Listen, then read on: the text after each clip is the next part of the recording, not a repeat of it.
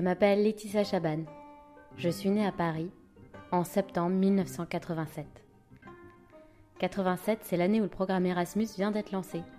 L'année aussi des 30 ans de la création de la première communauté économique européenne à Rome, avec ses six pays fondateurs, la France, l'Allemagne, l'Italie, la Belgique, les Pays-Bas et le Luxembourg. Je suis de la génération de l'auberge espagnole et de sa bande d'Européens qui, malgré les différences culturelles, s'aiment, font la fête et vivent ensemble. Je suis de la génération EasyJet, comme on l'appelle aussi, qui se déplace facilement, sans l'obligation de passeport ni de visa pour traverser ce continent. J'ai grandi avec le souvenir du franc et l'arrivée de l'euro.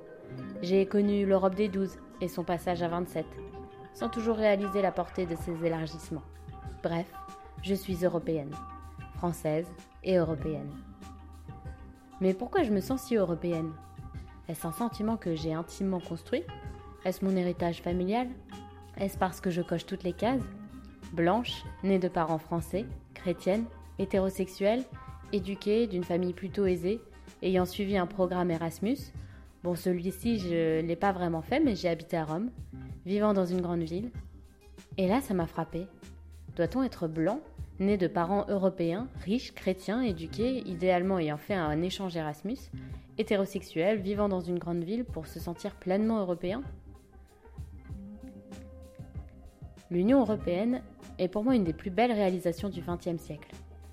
C'est assez fou de se dire qu'après des décennies de guerre, des hommes et des femmes qui ont perdu leur famille, leurs amis, leurs voisins pendant la guerre, se soient dit seulement quelques années après qu'il fallait travailler ensemble, apprendre à s'entraider, à collaborer, pour que jamais cela ne se reproduise. Quand j'y pense, j'ai toujours un peu de mal à y croire. Pourtant, l'Union européenne est là. Elle est même tellement là qu'il me semble qu'elle n'est plus un sujet. Du moins, plus un sujet qui mérite qu'on se déplace, qu'on en débatte, qu'on y participe. Ça me rappelle il y a quelques années pendant mes études, quand une amie me disait que le féminisme était dépassé et que l'égalité homme-femme n'était plus un sujet en France, que les droits des femmes étaient acquis. Finalement, c'est un peu pareil pour l'Europe, comme si l'Union européenne était un projet fini, abouti, statique. Et donc pourquoi interroger ce qui n'a pas vocation à bouger? Alors j'ai eu envie d'aller explorer ce sentiment européen, de partager les témoignages et récits intimes de personnes de ma génération qui ont construit cette identité non pas dans sa majorité comme moi, mais dans ses marges, ses minorités, ses frontières. Bienvenue dans Europe et Sentiments. Chaque mois, je vous invite à rencontrer des Européens et Européennes qui nous racontent leurs sentiments européens en toute intimité. Je vous souhaite une bonne écoute.